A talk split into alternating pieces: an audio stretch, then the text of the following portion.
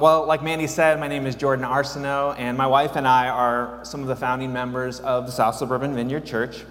And uh, I also serve on the Pastoral Advisory Committee. I'm so excited to be speaking to you this morning, and I also want to recognize those who are watching live on Facebook and those listening to our podcast, podcast on iTunes and also through our website. Uh, you're more than welcome to visit with us here on, in Flossmoor if you're in the neighborhood. I also want to acknowledge my mom, who's sitting here today. She turned 70 years old last week. Um, so make sure, make sure if you see her to wish her a happy birthday. Um, bef- before I get started um, this morning, I just wanted to uh, give you an update on what's been happening in our lives. Um, you know, obviously, the last two and a half years have been um, not good for a lot of people because of the pandemic, but it was particularly tough for our family. Um, in November of 2020, our daughter Joy was diagnosed with uh, acute lymphoblastic leukemia, a fast growing blood cancer. As a family, we're so grateful for the generosity and support of our vineyard community uh, during this difficult time. We're happy to report that after months of chemotherapy and monitoring by her doctors, Joy is finally finished and she rang the bell earlier this month, signaling the end of treatment.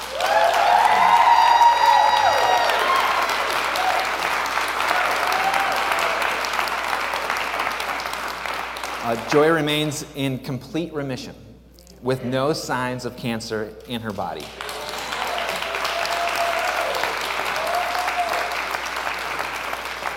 And next month, she's uh, having surgery to have her port removed. Uh, God has been so faithful to us during this entire journey, and we just can't thank this church enough for every prayer and uh, message of support and dollar that we've received. Um, since 2015, I've had the pleasure to preach on occasion at SSV, but I took a significant break uh, during my daughter's treatment. Um, in fact, the week she was diagnosed, I was supposed to preach that weekend, and uh, Gino um, thankfully stepped in and w- preached for me. Um, and so I was humbled after all this time to be asked to, be, to deliver a message again for this one thing series the, the one thing the one thing the thread of truth that runs through my life with god but i have to say that this series was kind of a challenge for me to find a topic on because uh, when I think of uh, the line of truth that, the thread of truth that runs through my life with God, I kind of think of one of those Cosby style, Cosby Show style sweaters um, from, from the 90s sitcom. Um, uh, kind of this uh, very cool, I think it was Coogi, the brand sweater um, uh, that he used to wear. And I just think of these many interwoven threads that have made up my life with God. Um, from the time I became a Christian at the age of five to uh, today, where you see me with thinning hair and a pasty face at 41 years old. Um, you know, I could talk about the ways that Christian community has been a touchstone in my life. But Gino already talked about that. I could talk for a long time about believing in God's promises when trials in our lives are given. But uh, David Jacob already delivered that sermon every time I really examine the themes and the patterns in my life where God has showed up, I was beaten to the punch by one of the amazing speakers that we've had in this series. But the thread that I landed on when I really started pulling on the strings of that, that Cosby Show sweater of my life is so obvious that I can't believe I didn't think of it first. And that's this Jesus rules. Jesus rules. Now, rules can mean a lot of things. If you were raised in the 90s like me, um, it can mean that something is really, really awesome. Like pizza and Mountain Dew rules. or GoldenEye on Nintendo 64 rules. You know, and Jesus does rule in those senses. Or you might be thinking of the book by Sam Smith that came out in the 90s called The Jordan Rules and it was about Michael Jordan's domineering leadership style and the Pistons trying to shut him down in the playoffs. Um, but that's not what this sermon is about either. No, today I want to focus on the realization that Jesus is king. Why he has the right to rule over our lives and how it's radically changed my perspective and how I conduct myself. Uh, if you're on Facebook right now and you're watching us live, you can actually click over to my Facebook page and you can kind of see my personal details. And under religious beliefs, you won't see Christianity or uh, Protestantism or the vineyard, even though I definitely identify with all of those. Um, you'll actually just see Jesus. Um, I kind of see, I'm a foodie, I kind of see Jesus as the main course, and I'm trying to be a, a side dish that complements him really well. Um, uh, Jesus has been the North Star for me, as he should be for all people who claim faith in, in him as Lord. And so today I want to talk about how Jesus has been the center of my life, how he's ruled, and how I've attempted imperfectly to navigate every situation in my life using his teachings and the Bible as a whole as a compass. And I'm going to be setting this up, all, all this up, by reading a few passages from the book of Ephesians, chapter 1. So you can feel free to follow along on your Bible app, on your tablet, device on the screens in front of you, and, uh, or using the Bibles at the edges of each row. Uh, but before we do that, let me just bless this time. So let me pray.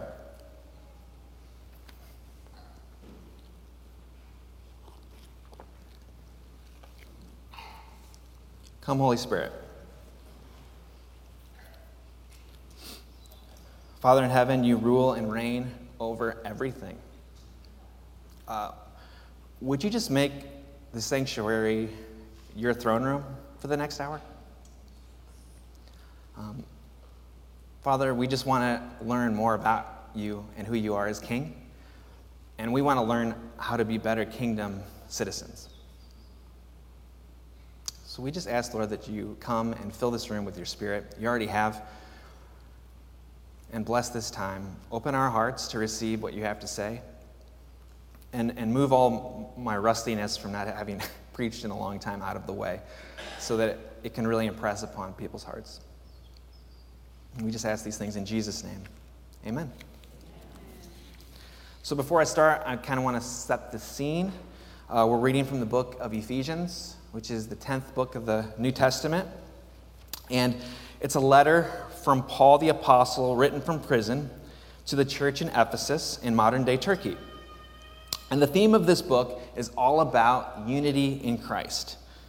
And Paul goes to great lengths to explain that the church is one body with one spirit, serving one Lord, with one faith and one baptism, serving one God. Perfect for the one thing series. Ephesians starts off with the similar greetings that Paul gives in most of his epistles, and that's where we're going to pick up in verse 9. So, Ephesians chapter 1, starting in verse 9. God has now revealed to us his mysterious will regarding Christ, which is to fulfill his own good plan. And this is the plan. At the right time, he will bring together, under the authority of Christ, everything in heaven and on earth.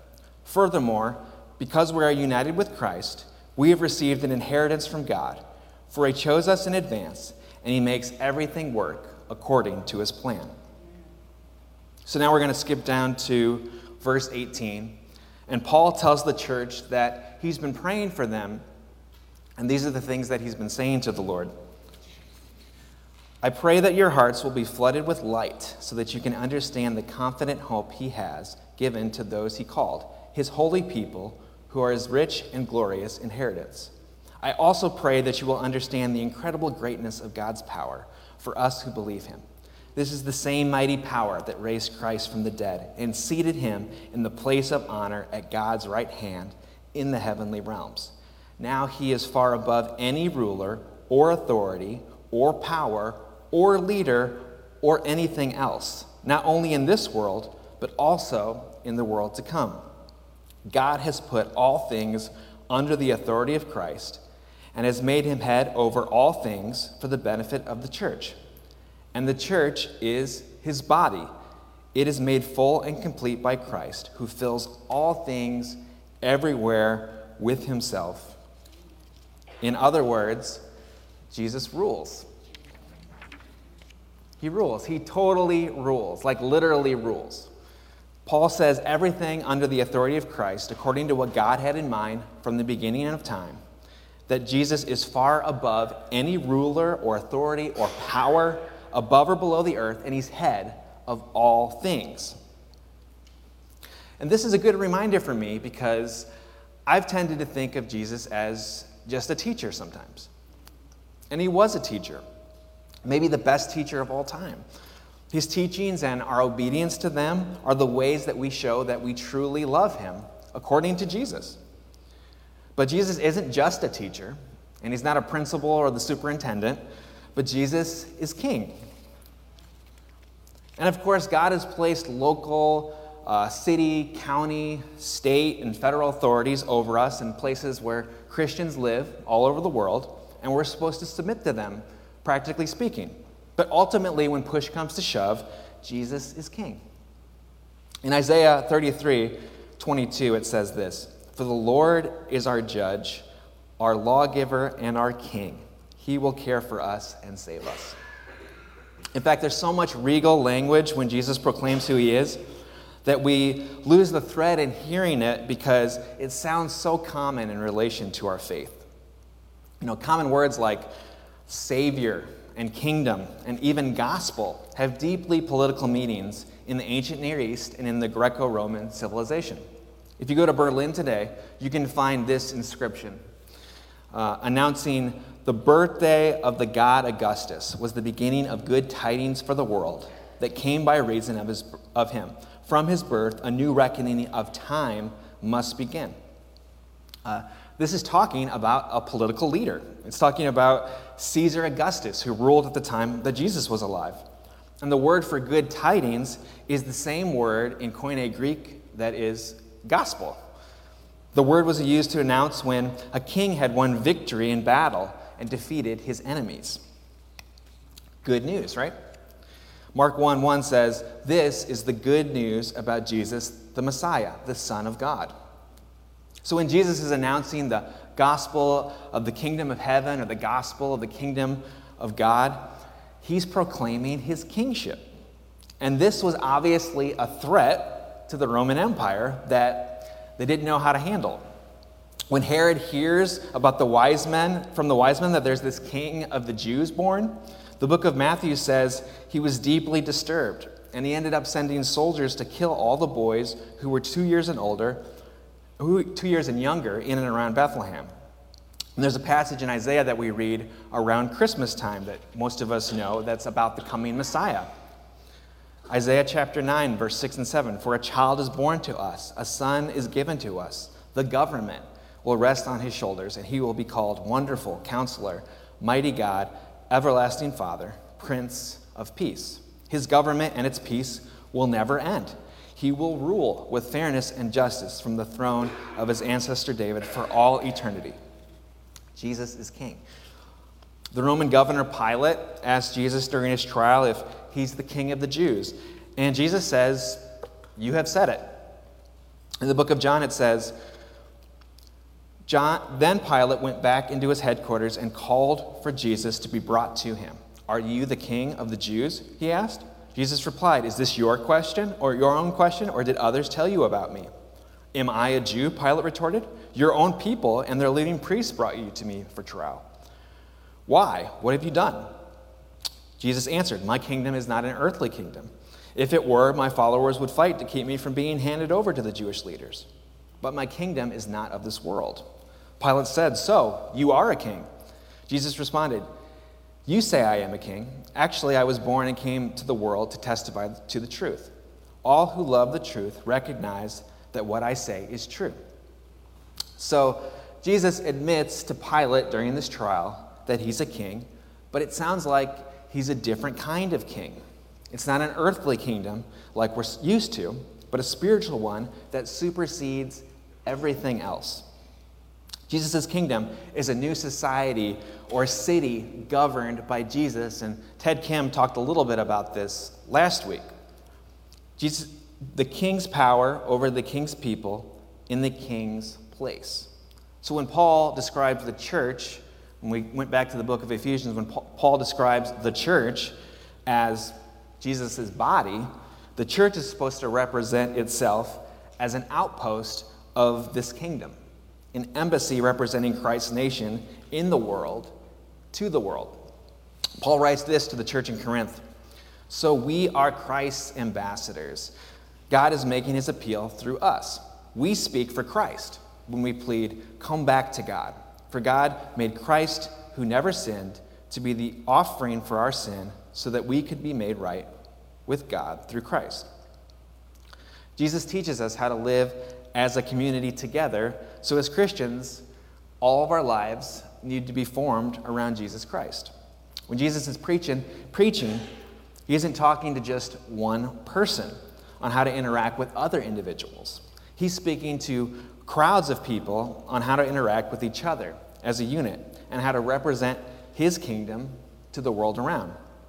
He didn't come so that you could just only have a personal, individualistic relationship with him. Jesus came to proclaim the kingdom, and his kingdom is made up of many people, individuals coming together under the banner of Christ, serving his interests as king. So, this kingdom relies on our allegiance or loyalty to Christ, his examples, and his teachings. Another word for loyalty is a religious word that we call faith. And the gathering of believers is supposed to be a reminder of that. And we all know that there's this sense in our culture and the state and your job or your community that it's trying to form your allegiance to it. We sing songs about our country and we pledge allegiance to the flag, and we go through compliance trainings at our places of work. Um, and uh, we watch TV and we watch our favorite sports teams and we wear their jerseys. And these are all exist basically to increase our faith in these institutions. So the church or small group, and whenever we gather together, it helps us to remember our true allegiance to Jesus. In a kingdom not of this world, with a heavenly constitution of how we're supposed to treat one another. Jesus wants to be king of your whole life.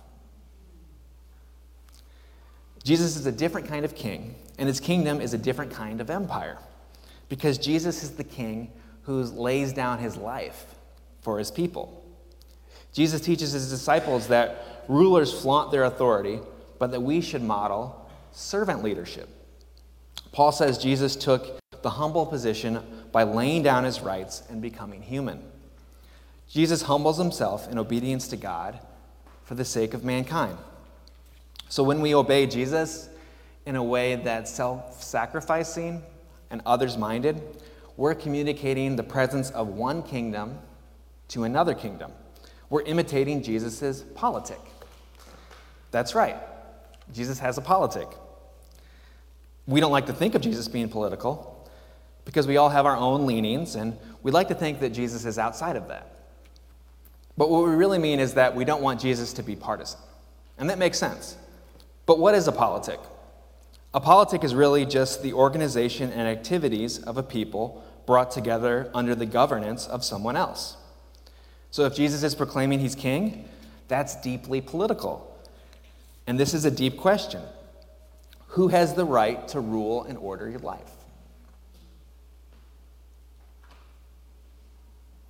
If the answer isn't Jesus, then I don't know if you can say you're a Christian at this point. If Jesus is king, it has profound implications. If Jesus is king, he has to be the ruler of every corner of your life because Jesus rules. So you might be asking yourself, well, I kind of get that, Jordan, but what does that have to do with you? And I'm glad you asked because I want to tell you three short stories about myself and where Jesus' is ruling comes into sharp focus.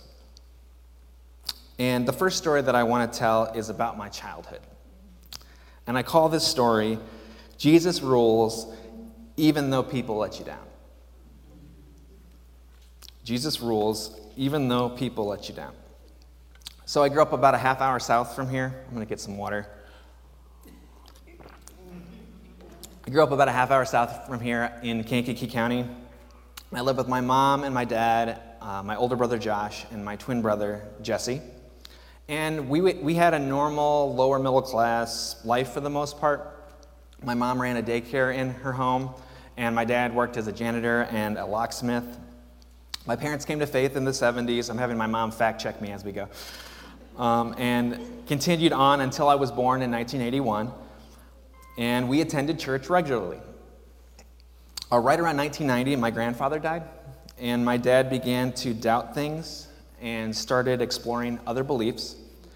And one day we came home from church and discovered he was gone. He came back for a little while, and we ended up buying another house, but it sounds like he was always planning on leaving again. And eventually he was gone permanently.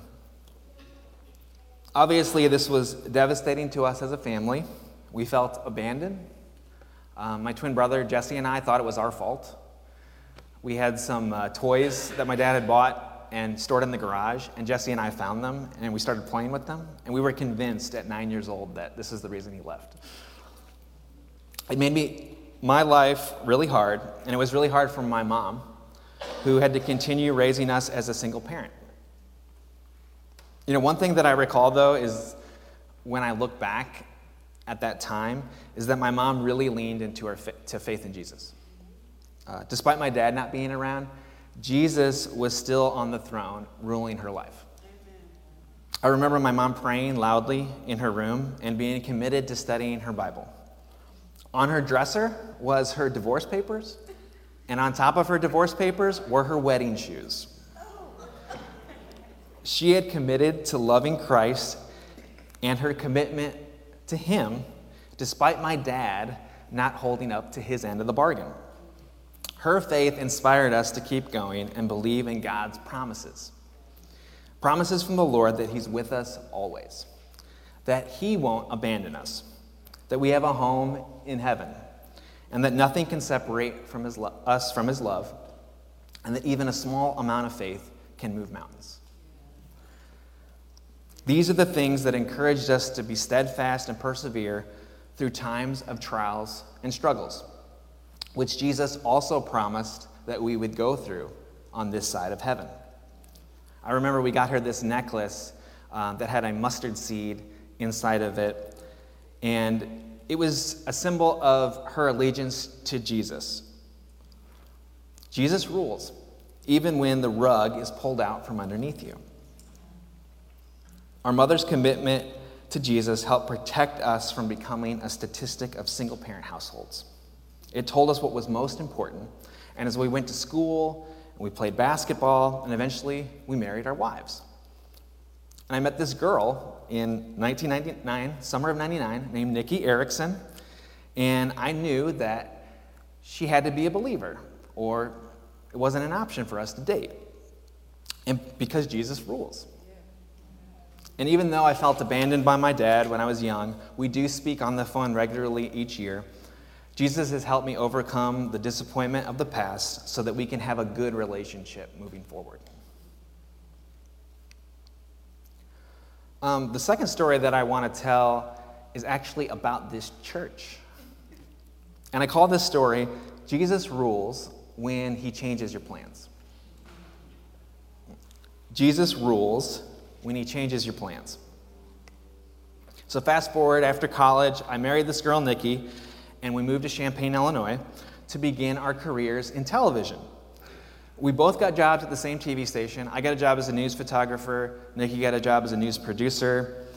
And the plan was that we were going to stay in Champaign for five years. The kind of in broadcasting, you kind of travel around very quickly. So we both got jobs at the same TV station. We were going to work in Champaign in Market 82 for five years. Then we were going to go to a um, bigger city like Indianapolis, St. Louis, uh, Milwaukee, someplace close to the Midwest.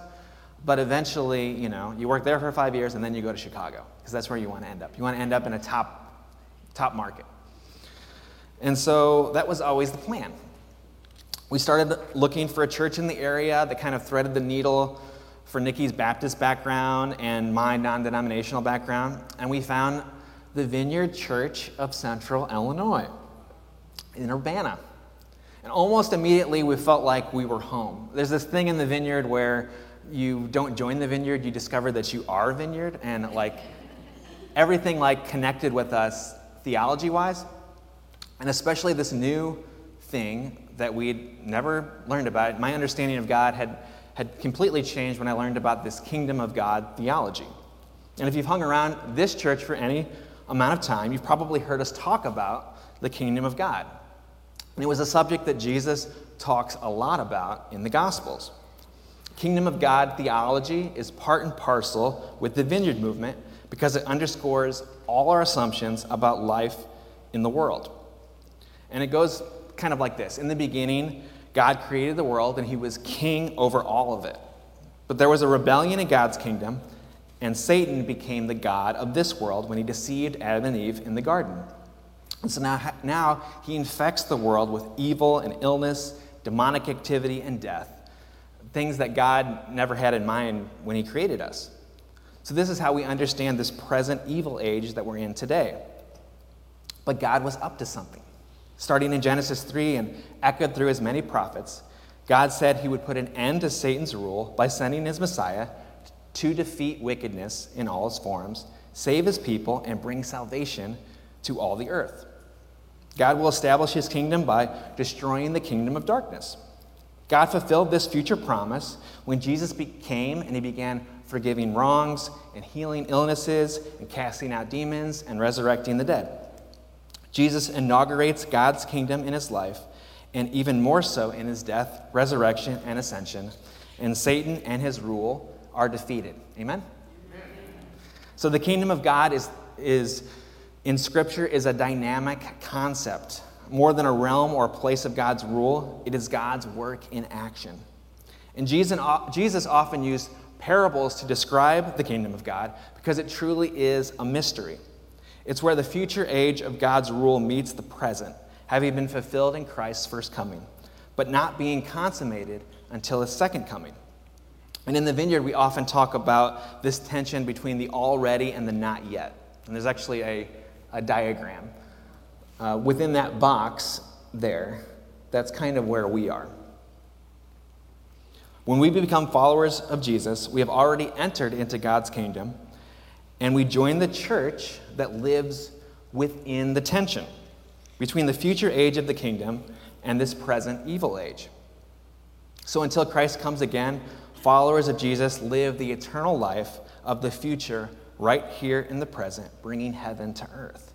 We are instruments of God's rule and reign, contending for his values against evil in all its forms.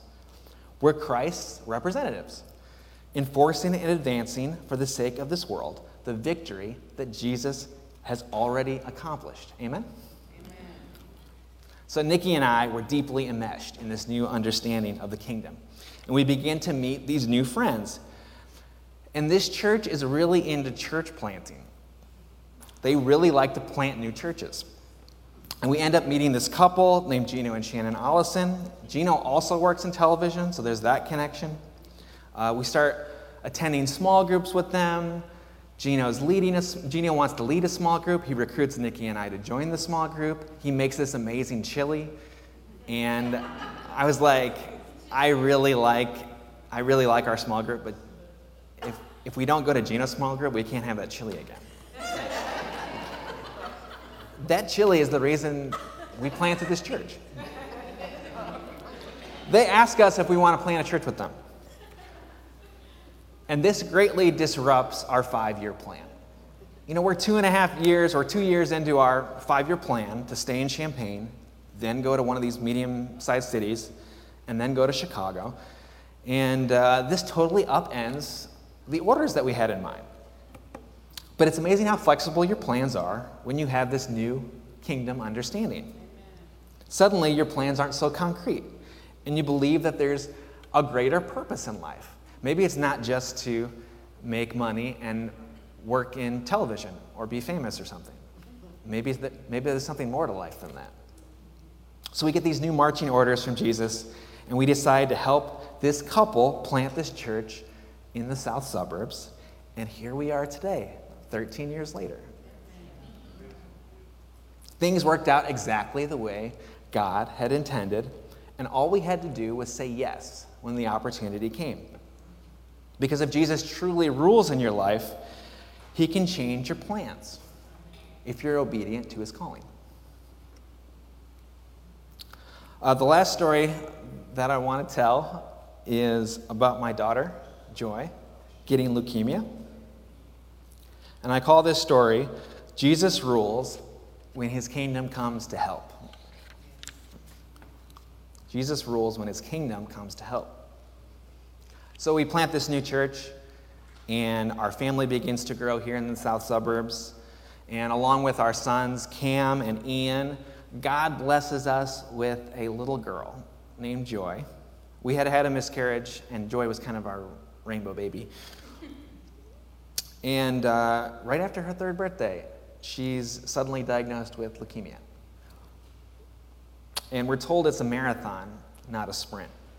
We have months and months of treatment ahead of her, over 800 days of chemotherapy. And we have to take time off from work occasionally for her appointments and to deal with the side effects of chemotherapy.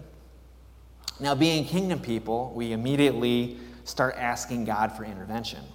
Like we're praying that the kingdom would come and God's will would be done in her body, complete healing from head to toe, because Jesus is king and he's also a healer. Jesus' rule and reign means that we can invite the Holy Spirit into these situations and God can work a miracle. The other kingdom miracle that we weren't anticipating, though, is that we experienced God's army of compassion that came to the rescue when we needed it the most. Jesus' ruling means that his people are in action in obedience to him. So, what does that practically look like? Uh, it means friends showing up. Showing up at your porch so that they can cry with you. It means food showing up at your door so you don't have to worry about what to eat that night. It means friends cleaning your whole house while you're away. So it's just one less thing that you have to worry about. It also means that church members are coming together to fast and pray for cancer to go away forever. If there's any time in your life when you need community, it is times like these. When things are overwhelming and you're sad and you're confused and you've temporarily lost hope or temporarily lost sight of God's promises. You know, I can honestly say that if it wasn't for our SSV community, I'm not sure where we would be today. Many of the people in this room or watching online showed up for us and continue to show up for us, reminding us that we weren't in this fight alone. And also reminding us that the church really is a hospital for the hurting and broken. We need each other. And we can see how Jesus rules when his kingdom comes to help. Amen?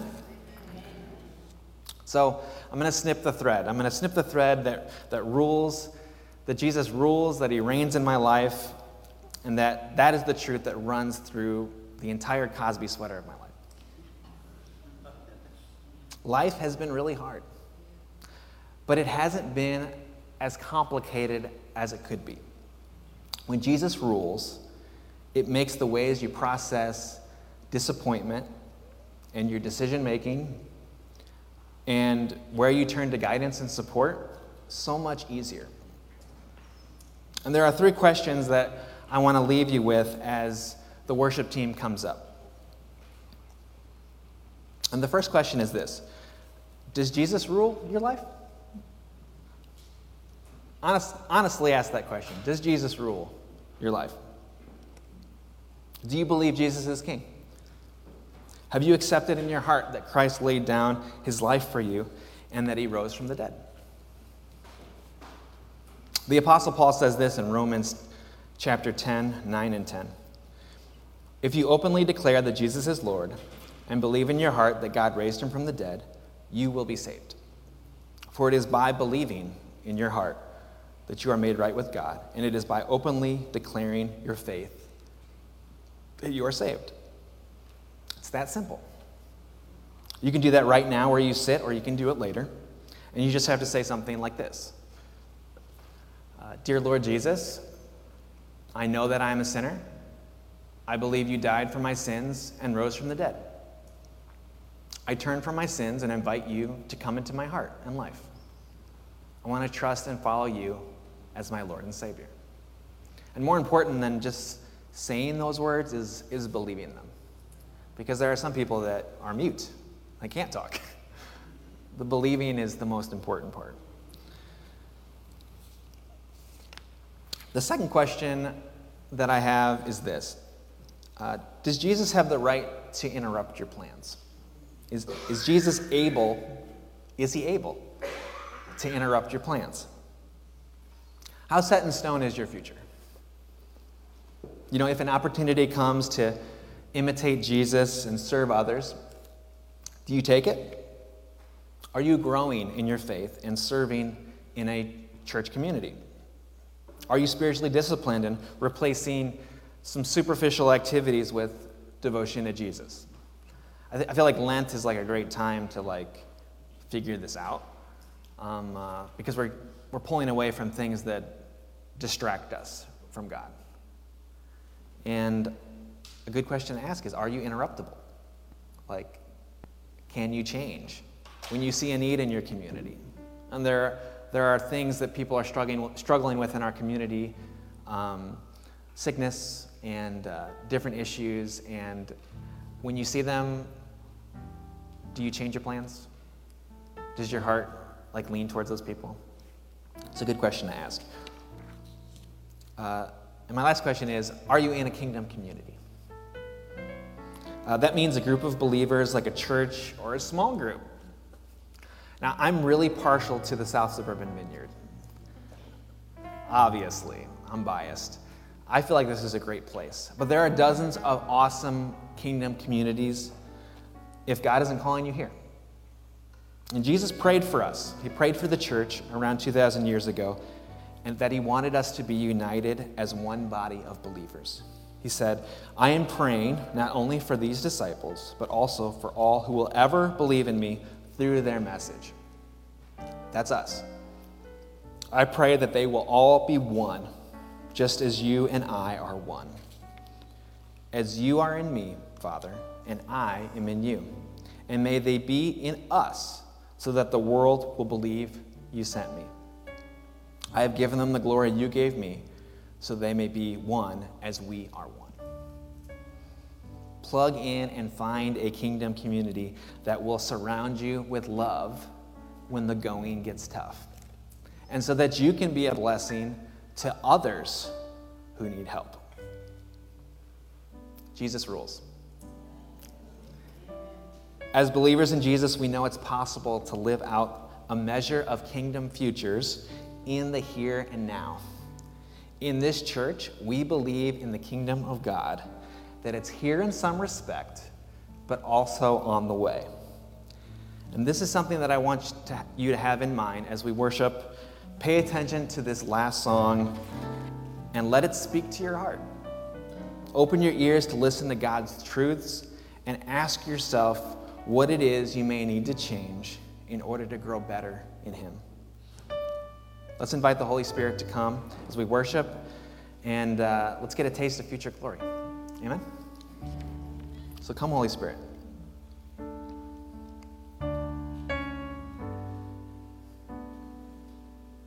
Father, I pray that we would see you seated on the throne of our lives, uh, like Isaiah in chapter Isaiah chapter six, where he sees you on your lofty throne.